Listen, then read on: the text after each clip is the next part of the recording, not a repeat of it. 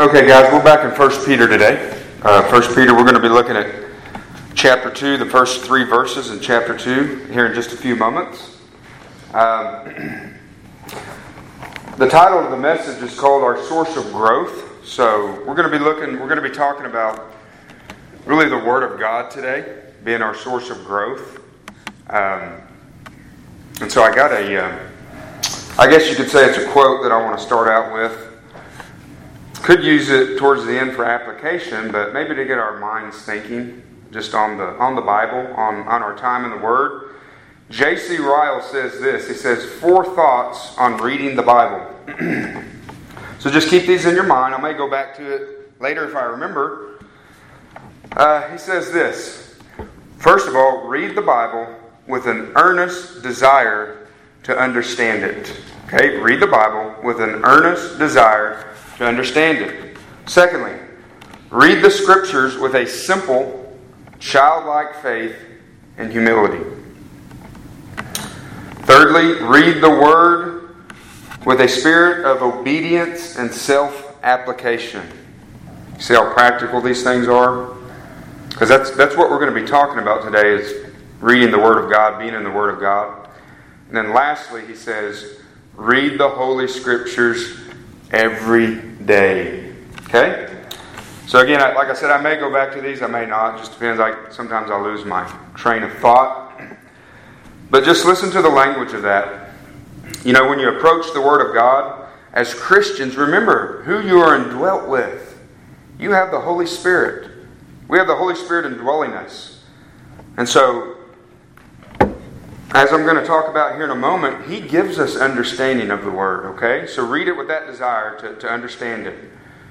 Approach the, God, approach the Word of God with a simple childlike faith and humility. In other words, don't come to the Word of God sitting in judgment on the Word of God, right? Approach the Word of God very humbly. Let the, word, let the Word of God judge you, okay? So even as believers, we can come at the Word of God with a irreverent attitude. And then, of course, always be reading the Word of God to, to obey what the Lord shows you, right? And then, obviously, be consistent. Be consistent. But I want to speak to that for just a moment. This whole idea, guys, of um, before we look at the text in 1 Peter, the whole idea that, that as believers in Jesus Christ, God has given us His Spirit. Okay? If there's anybody sitting here today who you think, well, I, you know, I just, maybe you, you, you, you're intimidated by God's Word, or maybe you feel like that you don't understand it as, as, as much as somebody else. So there are Christians that really are insecure in those areas. Listen to what 1 John 2, um, 25 through 27a says. And I just want to make note of a couple things in this text. It says this This is the promise which he himself made to us eternal life. These things I have written to you concerning those who are trying to deceive you. As for you, the anointing which you received from him abides in you, and you have no need for anyone to teach you. This is talking about the illumination of the Holy Spirit that God gives us as his people. Obviously, John in that text is not, he's not denying the clear teaching of Scripture that we need teachers, right? Pastors, teachers. That's not what he's saying. Obviously, in this letter, he's teaching the people that he's writing.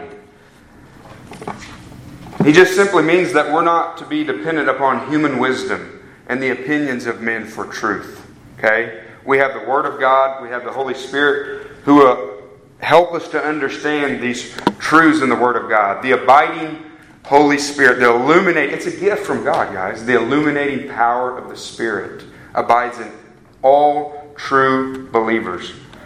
I know in my own life, when I think back, before my conversion and afterwards, I just remember the Word of God for the first time in my life. You know, because I, I, was an adult, being able to understand anything it said. It was alive all of a sudden. Because before that, there was no understanding. It was blank. And so that's the, that's the power of the Holy Spirit, the illuminating power of the Spirit.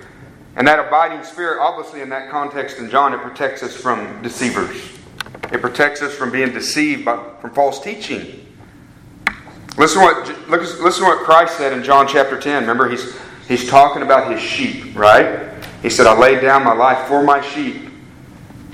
My sheep hear my voice, they follow after me. He says this in John 10 5. A stranger they simply will not follow, but will flee from him because they do not know the voice of strangers. That's that, that's that abiding, protective Spirit of God that John's referring to in 1 John. It protects us from deceivers, right? And so I just want you to, to rest in that before we look at the text today that if you're born again today, guys, God has given you His Holy Spirit to help you understand His Word. And we need to approach the Word. I, w- I would say to add to what J.C. Ryle said, prayerfully. Right? When you go to the Word of God, don't just flip it open and start reading. Go to Him prayerfully. Lord, show me these things. Help me to understand your Word. You know, when God says we pray according to His will, He answers us. Do you not think it's God's will for us to understand His Word? Absolutely. Now, having said all that about having the Spirit of God, you know, we have responsibility in this as well, right? We need to be active in actually reading it, right? Just because God gives us the Holy Spirit doesn't mean we automatically understand everything. The Bible tells us many times to to study to show ourselves approved. So there's always a balancing, a balancing to it. We're not just going to automatically know these things are false until we start understanding the truth. So you see the balance in it? I hope you see the balance in it, guys. Uh, with that being said, uh, if, you, if you don't, if you're not turned turned there already, turn to 1 Peter chapter two. If you guys wouldn't mind standing, just this three verses today. 1 Peter chapter 2, verses 1 through 3. He says, Therefore, putting aside all malice and all deceit and hypocrisy and envy and all slander, like newborn babies, long for the pure milk of the word, so that by it you may grow in respect to salvation, if you have tasted the kindness of the Lord. You may, you may be seated. Father, I just ask you, Lord, to help us today. Help us, Lord, as we as we look at a passage about your word, Lord, as we discuss the illuminating power of your Spirit. Father, I pray that you will help us even now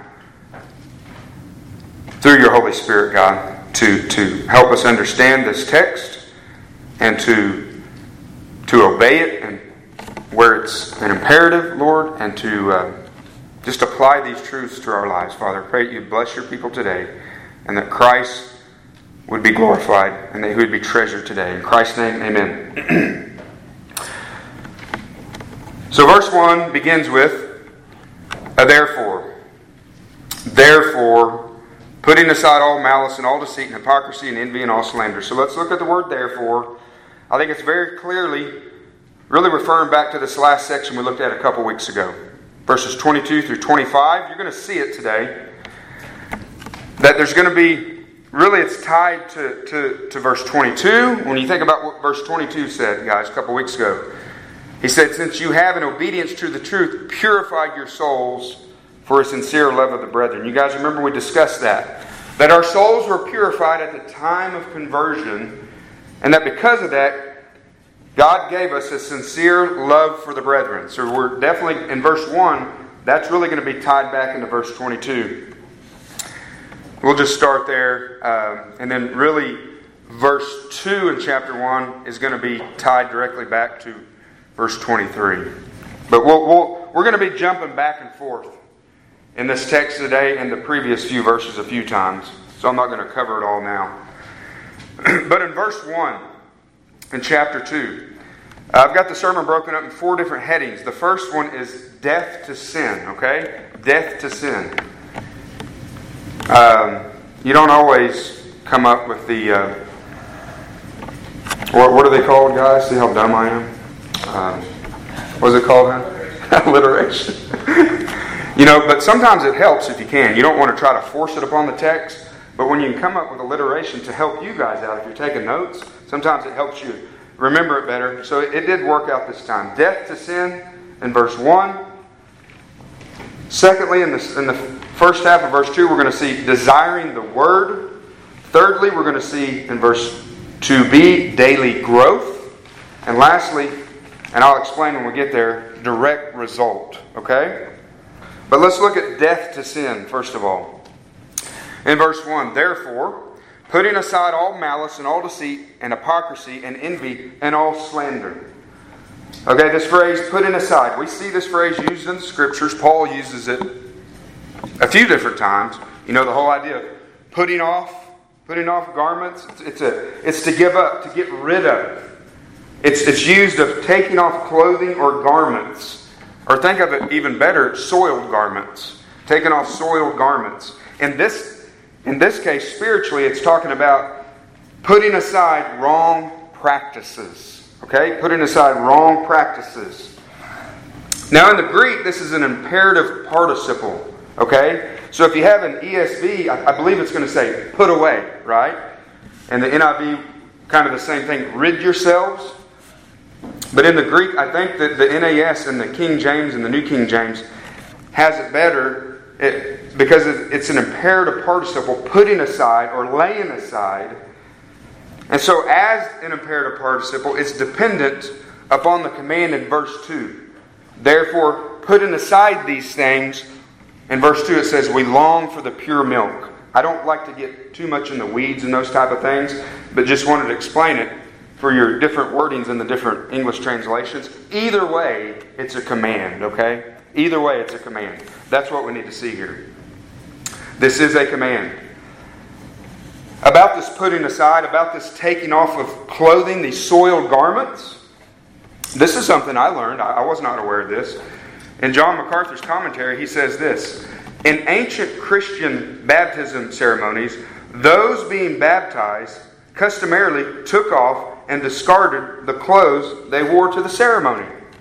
Following their baptisms, they put on new robes they received from the church. Maybe we ought to practice that. That might get expensive. But I think that's a, isn't that a beautiful picture, though? I, I'd never heard that. That's a, that's a beautiful picture. Let's look at these. Let's look at these um, these sinful practices that he's telling us to put aside because it really this is where it really ties back up into verse 22 in chapter 1 he says therefore putting aside first of all all malice all malice. That word just simply means evil or wickedness okay? And not only intent but displayed in action. It's a desire to inflict pain on somebody. Does that sound like Somebody who has a sincere love of the brethren, like it says in verse 22? No, no.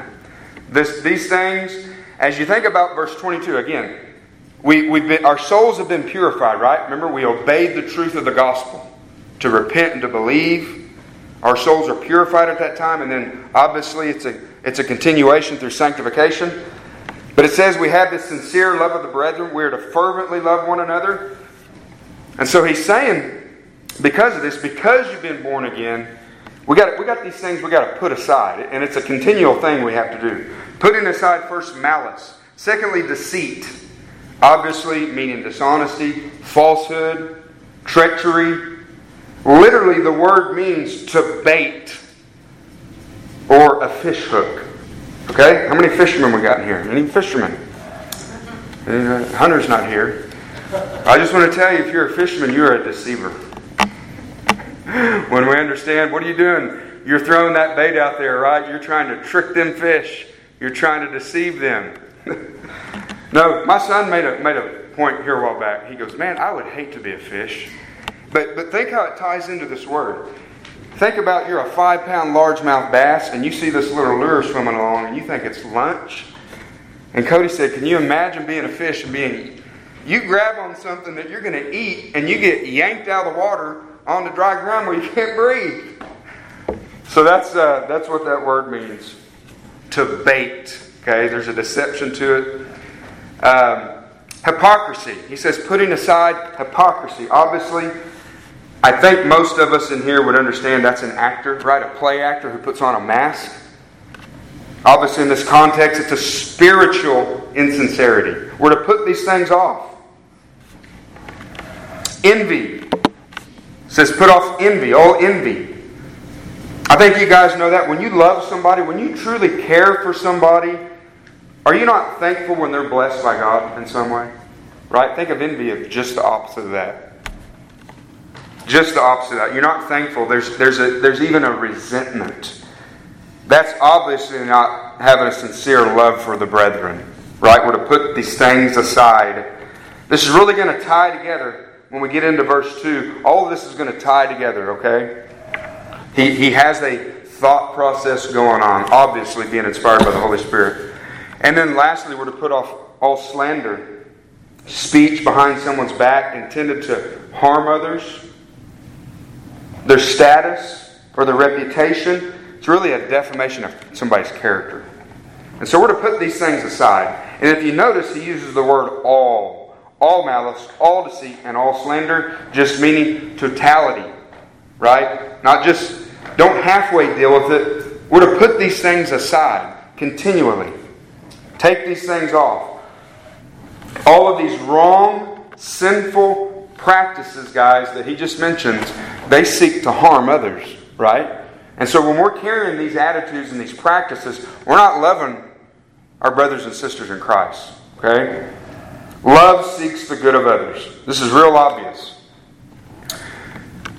One other thing, he says, don't, he, he doesn't phrase it to, to he doesn't say don't fight against these things. He says put them aside. Like when God says dealing with sexual immorality, what does he say? He says flee from it. Really the same idea. Deal with it. Deal with it.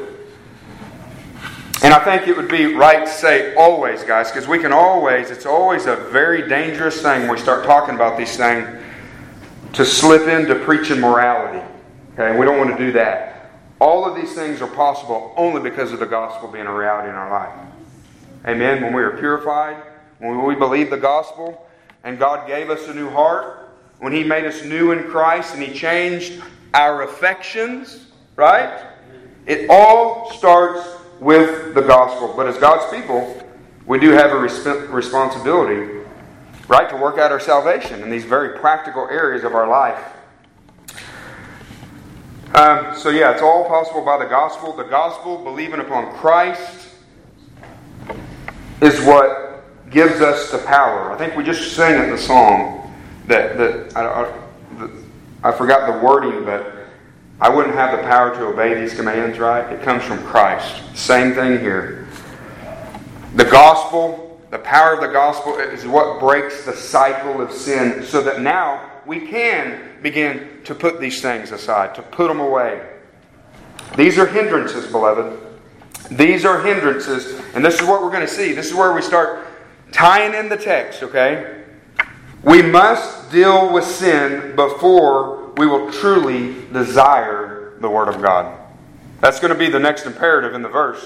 Really, the main thrust of this passage is longing for the Word of God. But what Peter is saying here is that if if you're not dealing with your sin on an everyday basis, you're not going to long for God's word. And if you've walked with Christ very long, I think you can say amen to that. You're dealing with sin, you're dealing with envy, you're dealing with uh, slander, malice. You're not going to be desiring God's word. If you are reading God's word, it's going to be more of a formality. You're not going to be desiring God's word when you're when, when these things are in your life. So that's, that's where Peter's headed with this. So these things that we're responsible to put away, to put aside, to lay aside, moves us to verse 2 desiring the Word of God. The first half of verse 2. He says, Therefore, putting aside all malice and all deceit and hypocrisy, envy and all slander, like newborn babies, long for the pure milk of the Word. We'll stop there. So it goes like this, guys. The flow of the text is like this. Therefore, putting aside these things, and then so that you can long for this, okay? This must come first. Before we can long for God's word, we must deal with these things that he just mentioned. Therefore, putting aside, dot, dot, dot, now long for. Putting away these practices, these unloving practices is necessary for spiritual growth. We're talking about spiritual growth today. We're going to see that God's Word is the means of spiritual growth, but so are putting away these practices on a daily basis. It's part of our spiritual growth. So, first of all, he says, like newborn babies. I, you know, I had, I'm still going to use Ella today as an illustration. I was hoping her parents would be here so I could pick on them. And then we have an infant, obviously. But so I, I was really sad that we wouldn't have any of our, our, our youngest folks here today. Because that, that is the thrust of the text, right? The, the metaphor is, is newborn babies. So we're going to be talking about that. Like newborn babies, he says, long for the pure milk of the word. Peter is not implying, guys, that they're necessarily immature believers, okay? That's not his point. They may be, they may not be. The point he's making, he's saying that they should long for the word in the same way that an infant longs for milk. That's the analogy here. And, and how does an infant, for those of you who have had kids, this is where I was really wanting to see Hunter and Savannah, their expression on their face. And um, But those of us who have had kids, we've raised kids, uh, maybe, you know, Jamie, like nieces and nephews, you've seen little ones. Um, we're to, we're to um, long for the word the same way that an infant craves milk. And how do they do that? Very, very eagerly, right?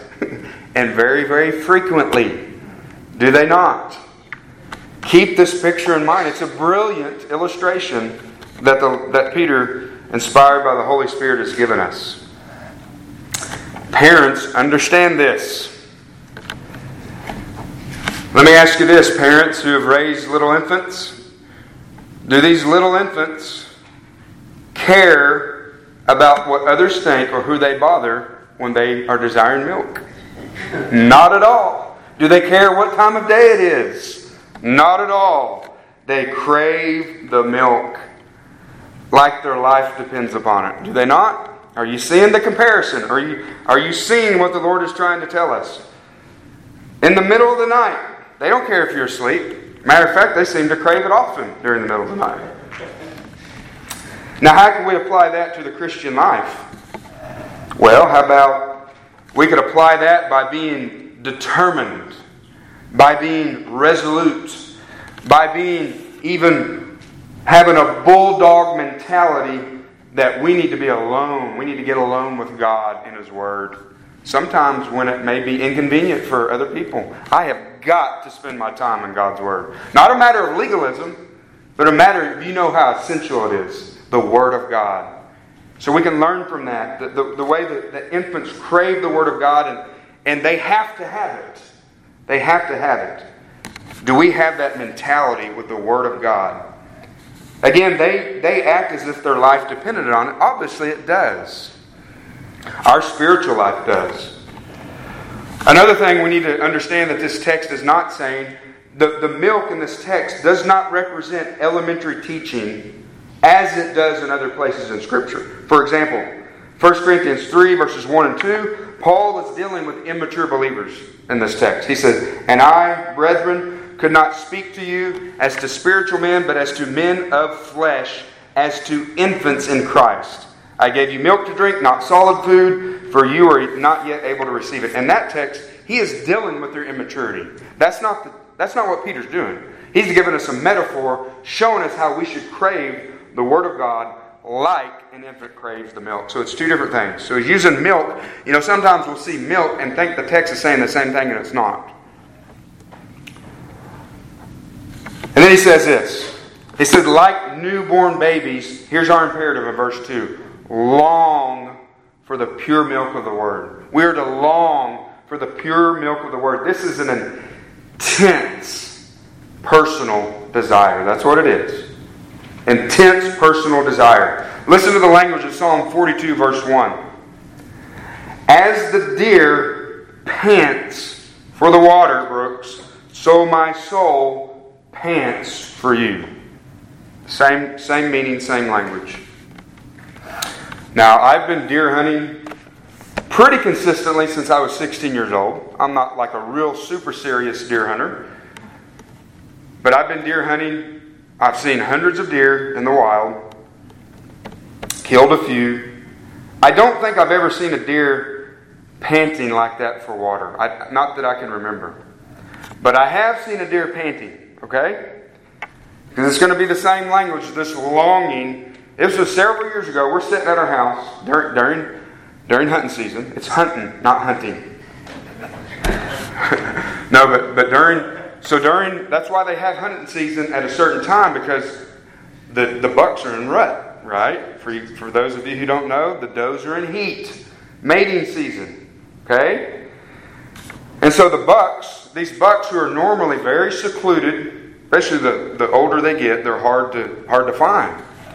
But during the rut, they can sometimes let their guard down, right? Because they got one thing on their mind, and that's finding a doe. These does are in heat, and these bucks begin to pant. they begin to long for a doe. So normally you go you go deer hunting in the evening, or the morning, or the evening. Usually they're not moving around during the middle of the day. One day it was me, Trish, and her mom. We're sitting on our front porch. I think everybody in here has been to our house.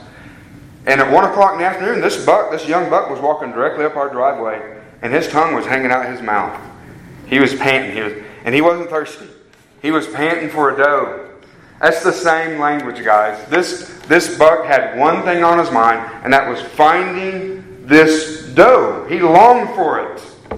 And that's the language here. Whether, whether the deer is panting for water or, or desiring a doe, it's a strong, intense, personal desire. And it says this like newborn babies, long with this kind of a desire. Think, think about the illustration I just gave. Do you ever long for God's Word in that way? You, you just desire God's Word. You have to have God's Word. Not so you can mark it off your checklist, but because it's so precious to you and it feeds you. That's what we're being commanded to do, to, to have a, not just to read, read it, but to long for it. It is our spiritual food. And it says the pure, the pure milk of the Word. Obviously, just meaning unadulterated. It's free from impurity or imperfections. That's what this Word of God is. In other words, guys, the, the Word of God will never deceive you. It will never deceive you. It will never lead you astray. That just got me to thinking as I'm as I'm working through this. You know, it'll and, and why won't it lead you astray? Because it's truth, right? The Word of God is absolute truth. And so it just got me to thinking, you know, why does the world hate God's Word so bad? Is that not where the fight's at? I mean, when it comes down to it, it's always an attack on God's Word from the very beginning. Remember? Remember the serpent? Did, did he really say? It's an attack on God's Word. And we see it. And it just got me to thinking, all the way back in Genesis 3 that we talked about last week, when God promised the serpent that there was going to be. Uh, let, let, me turn. Let me turn to it real quickly, just to read it for those of you who might not have been here. I, I'm just amazed at how often you can go back to Genesis three fifteen and it just makes sense. But he says, "I will put enmity between you and the woman, and between your seed and her seed." And of course, we see the covenant of grace after that. But that whole idea that there's going to be enmity between your seed and her seed. And so, what do we see in our world? We see that, that the world, unbelievers, they hate God's word. They hate that which is true. The very thing that'll never lead you astray, never deceive you, the world comes in opposition against it. And we, and we see it in, in John chapter 8 when Jesus reminds us that the devil is a liar, he's the father of all lies. And so you can see this war, this an attack, this opposition on, on that which is the only, the only truth that we have. That should just show you the hostility that we can see all the way back in Genesis 3 lived out. I heard it all night last night. Just an attack on God's Word. And so we see that. This is our spiritual our spiritual nourishment, beloved, right? Man shall not live on bread alone, but by every word that proceeds out of the mouth of God. So, so again, I just ask you, okay, by way of self examination, by way of application, do you long for God's Word? Do you long for God's Word? You have to ask yourself that. If you don't, if you don't find yourself longing for God's Word in this way, then maybe you need to camp out in verse 1 a little bit. Is there sin in your life? Are you allowing these things to crowd out your love for God's Word? You need to deal with these things. Before you can long for God's Word, we need to make, be, make sure we're putting aside these sinful practices. And he didn't give an exhaustive list. It could be other things. It could be lust. It could be coveting. But we're to, we're to put these things, we're to deal with our sin, right? We're to confess our sins daily, come to the Lord daily, and deal with these sins so that we can then long for God's Word. That's the progression here. And then, thirdly, we're going to see our daily growth. Daily growth. In the second, second part of verse 2. Like newborn babies, long for the pure milk of the Word, so that by it you may grow in respect to salvation. So that by it, by it, we're seeing, by, by that phrase, we're seeing the means of or the, or the source for our growth. And that is, that is where I developed the title of the message. The source of our growth, the means of our growth is obviously the Word of God. So that by it, the Word of God. Is it not amazing, guys, for those of you who have had kids? Again, Jamie, you've seen plenty of you know, nieces and nephews. Is it not amazing how fast our kids grow? I mean, I mean, I've seen I've seen y'all's kids grow since we've seen them. Uh, it's amazing. We don't really understand that when we're the ones growing up. But when you see your kids and you see maybe somebody else's kids you haven't seen in a year, and it's like they grow so fast. You know, I was going to comment on, on Ella. She uh, she just turned one, and so if you guys, you know, Ella's a she's a she's a she's a big gal, right? She's healthy, uh, but you know, just think about how small she was a year ago, and and how much she grows. Now we're going to have a little Sybil. We're going to see Sybil grow. And so I really think, again, that's why Peter uses this metaphor of infants and milk. Okay? We have, we have one grandson. I think most of you have met our grandson. His name's Jace. Jace was, he is a little bit over a year and a half. He is a pre COVID baby by like a few days, as far as when it all went crazy in our nation. So he, he, he was born right at the time we planted the church. But uh, he was born, I think, pretty average size. He was a little long, but average weight. But we noticed, you know, as he began to get two, three, four months old, he was very small. Again, he was he was fairly long, but he was very thin. And we become we started to become concerned. You, normally, babies start getting chunky. They don't start getting skinny. And so, through going to the doctor, our daughter-in-law found out. Obviously, unintentionally, she was starving the baby. Her body wasn't producing milk. And he was such a contented little guy that he never, he never cried about it. Jamie can testify he is probably the most contented baby I've ever been around. And he never he never complained. He was not getting milk. And he was literally starving. And man, did he make up for it now. Now he's in, he was over last weekend, and now he was, because at that time he was down in like the low 10%, I think, of his age. Now he's in, what is he, like 80%. I mean, he is eating like a horse. But what a picture, guys. What a picture. Our, like, like a baby, like Jace, our growth is going to come spiritually as we take in the Word of God, right? Jace was not taking in the milk like he was supposed to be. And he was, he was, he was literally starving. Because after that, it is like chow time when he comes over. And so there are many Christians who are starving themselves. Starving themselves. Nobody's starving you, you're starving yourself if you're not getting the intake of the Word of God like you need. I was going to ask Hunter and Hunter and uh, Ella this question. I was going to ask them. I'm sure you guys, whenever um, when Ella was strictly on milk, I'm sure the only time they gave her milk was on Sundays, right? You think? That's nonsense. I mean, who would do that? Who would just give their, their infants milk? Well, it's, it's time for milk. It's Sunday. It's Sunday morning, or Sunday afternoon in our case. No, they, they would be charged with child abuse if they did that, would they not? Many Christians, spiritually, again, they abuse their own souls through neglect of the, of the Word of God. And you, you think about that, you know, I, and I ask y'all this. What is your intake of the Word of God? Is it Sundays? You know, apply that metaphor to your spiritual life. You, maybe you wonder why you're not growing. First of all, are you dealing with your sin on a daily basis? And how often do, do you long for God's Word? And how often are you intaking the Word of God? I mean, we try and, and, and, obviously, I've only been a pastor for a year and a half, so I've heard other pastors who I've sat under say this very thing. We try to provide, obviously, as much of the Word of God as we can here on Sunday. Through, through, the, through the sermons, through the singing, through equipping hour. But that's one day a week.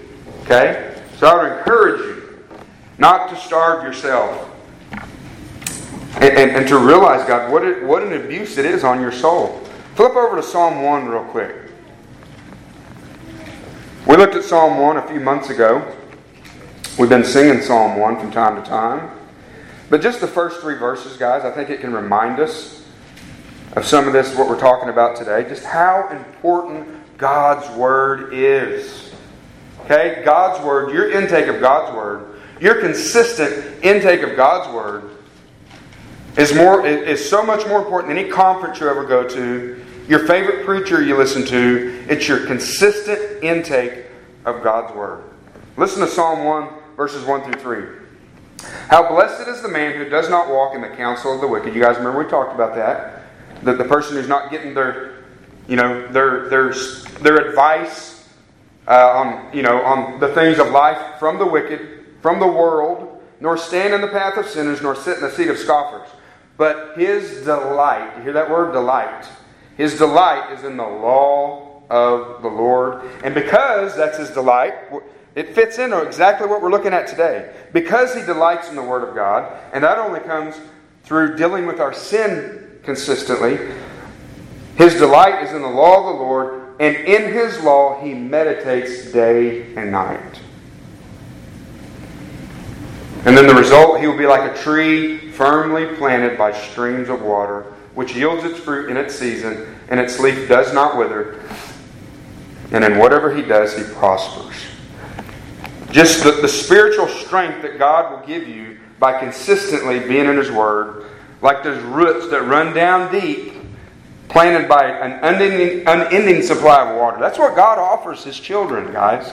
Okay? He offers you maturity, strength, he wants us to be the kind of Christian that can minister to other people, not the ones who are always needing to be ministered to. Obviously, we minister to one another, but you get the idea.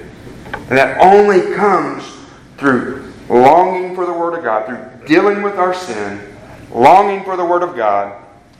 I think back of the, I did think about it, the, the practices that J.C. Ryle said. Look at them now.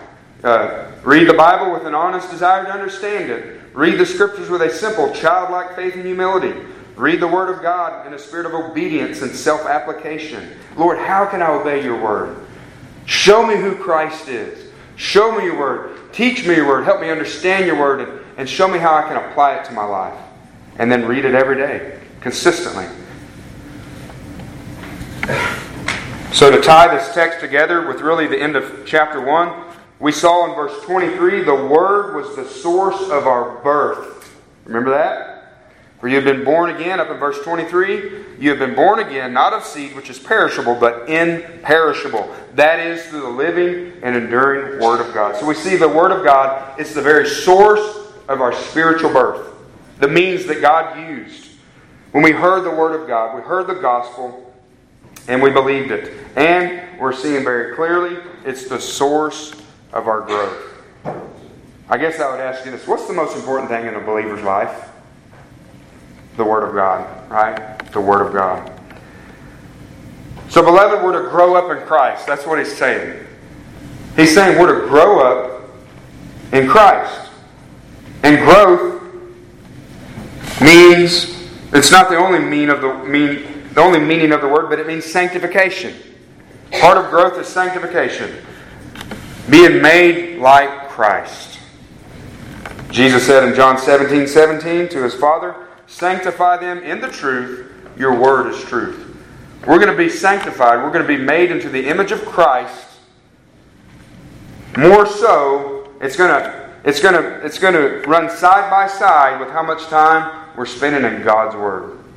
Not going through a not going through a checkoff list. Well, I read God's word, no, no, but really spending time in God's word.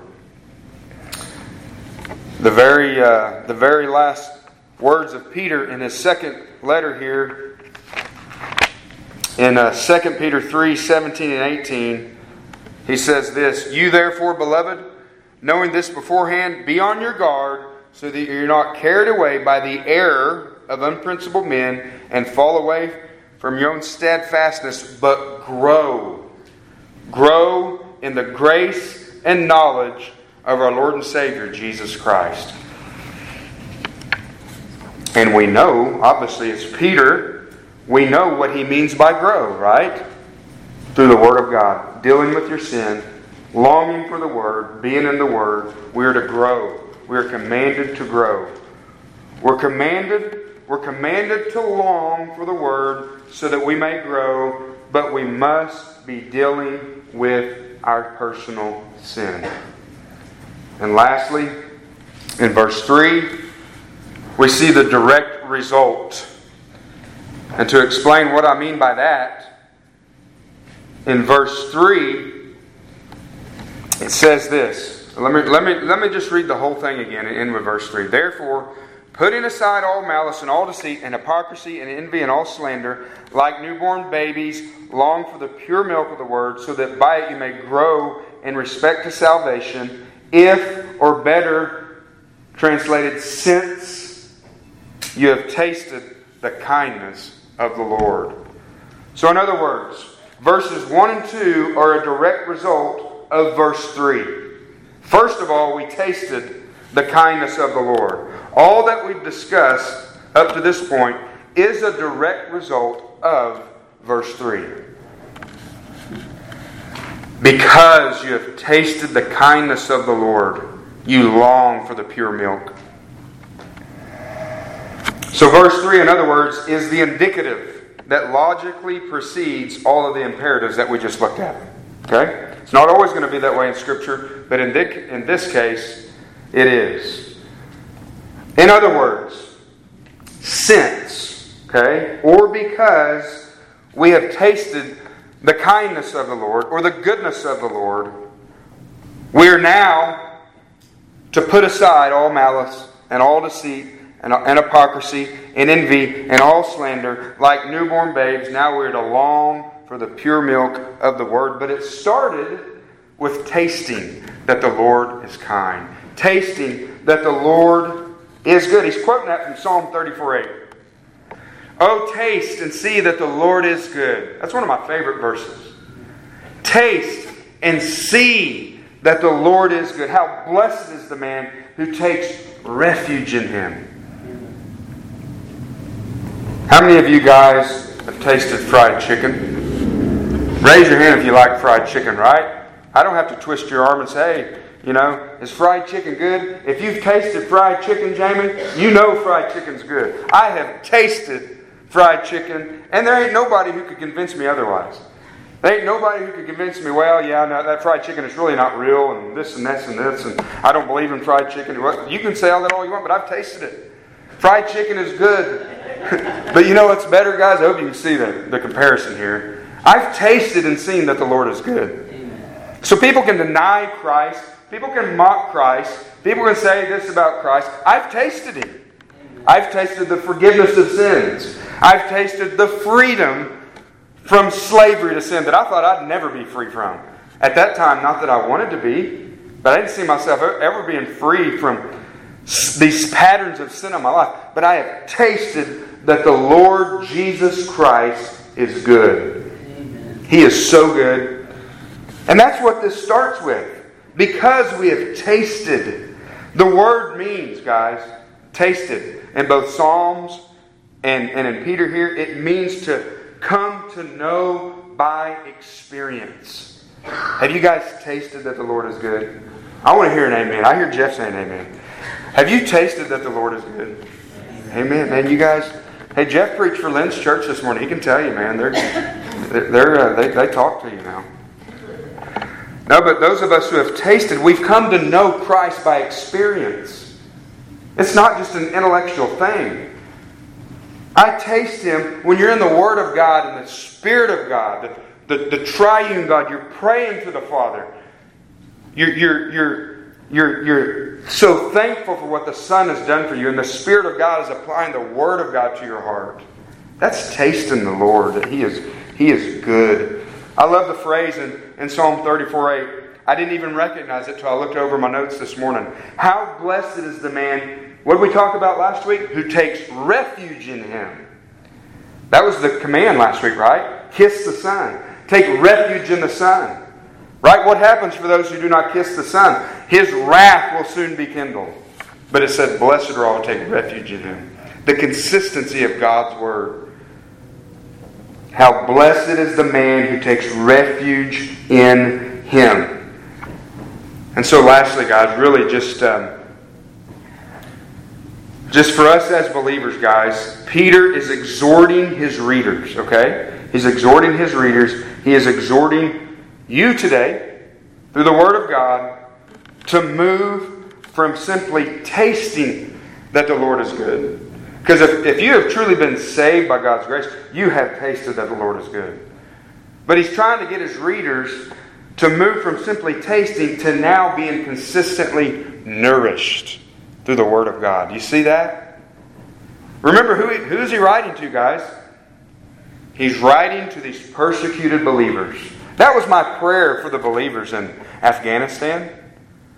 As Trish and I were praying for them the other night, you know, I thought how how fitting, how how similar the, the the readers who he was writing to. Remember, under persecution, fleeing for their lives, being sewn in animal skins and fed to wild beasts, being tied to stakes and burned alive. Sounds very similar to what our brothers and sisters are going on. And, and what we're seeing what Peter wrote to them. And so if you want to pray for them, oh, our brothers and sisters, just uh, go back and some of these promises we looked at in chapter 1. That, that God would encourage them, that God would cause them to remember the greatness of their salvation, their inheritance. Many of them already have or are, are fixing to find these things out. Obviously, not just by faith, but by sight. But we're to pray for these. We're to encourage one another with the persecution that we will face with these truths. And that's what he's doing today. Again, just the Word of God, guys. It doesn't matter what we're going through. Again, because of who he's writing to. He's writing to these believers that are being persecuted to long for the pure milk of the Word. Remember the the Lord who saved you, His kindness. Remember how you tasted Him and now, now grow even in your time of persecution. I hope all that made sense. But but that's the that's the imperatives for us as God's people. And if you've never tasted, guys, if you if there's anybody here who has never tasted the kindness of God or the goodness of God, I would appeal to you today I would appeal to you today. I think of Romans chapter 4. We'll tie it up and wrap it up. Paul says this Do you think lightly of the riches of his kindness and tolerance and patience, not knowing that the kindness of God leads you to repentance? See, if you've never tasted the kindness of the Lord, you, you really don't, you don't have any understanding of how kind God is.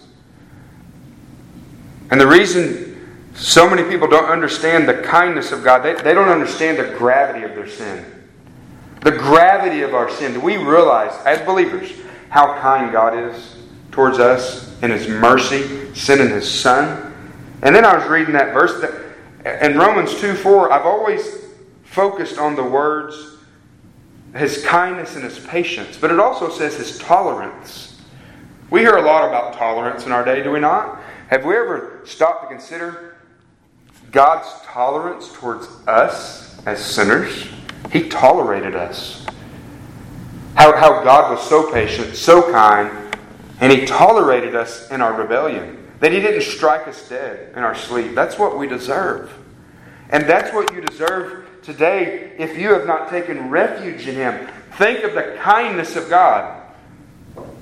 Think of the, the kindness of God, this just and holy God who has His arrows, His fiery shafts that we looked at last week, and, and He's got His bow drawn back and it's pointed right at you if you're not in Christ.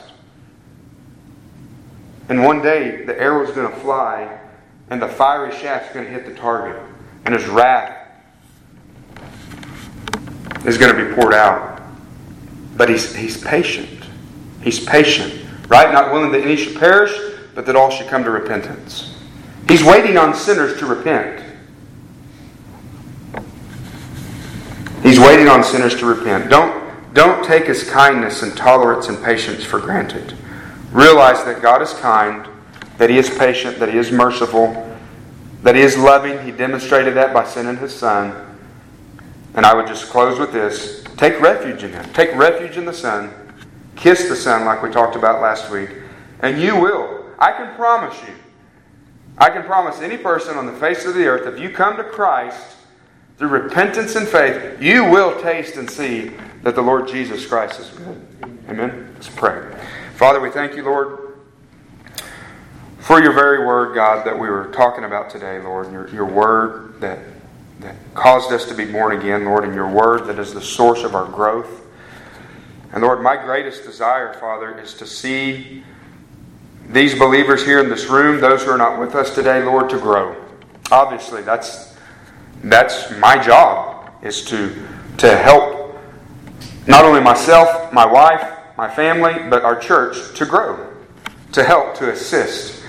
And so, Father, I just pray, Lord, that, that our church individually as individual believers, Lord, that we would grow in our faith, that we would grow in the grace and the knowledge of our Lord Jesus Christ. Father, I pray, God, that our people would long for your word. I pray that, that they would deal with their, their, their sin, Lord, that we all have to deal with on a daily basis, Father. We have to be vigilant and, in slaying our sin daily, Lord. So I just pray that you would help them. I pray that this message would be an encouragement to them, Father. And Lord, I pray that you would be with us in equipping hour as well, Father, as we um, as we learn and apply um, again uh, scriptures to our Christian life, Lord, through through looking at this um, story of Pilgrim's Progress, Father. We thank you and love you in Christ's name. Amen.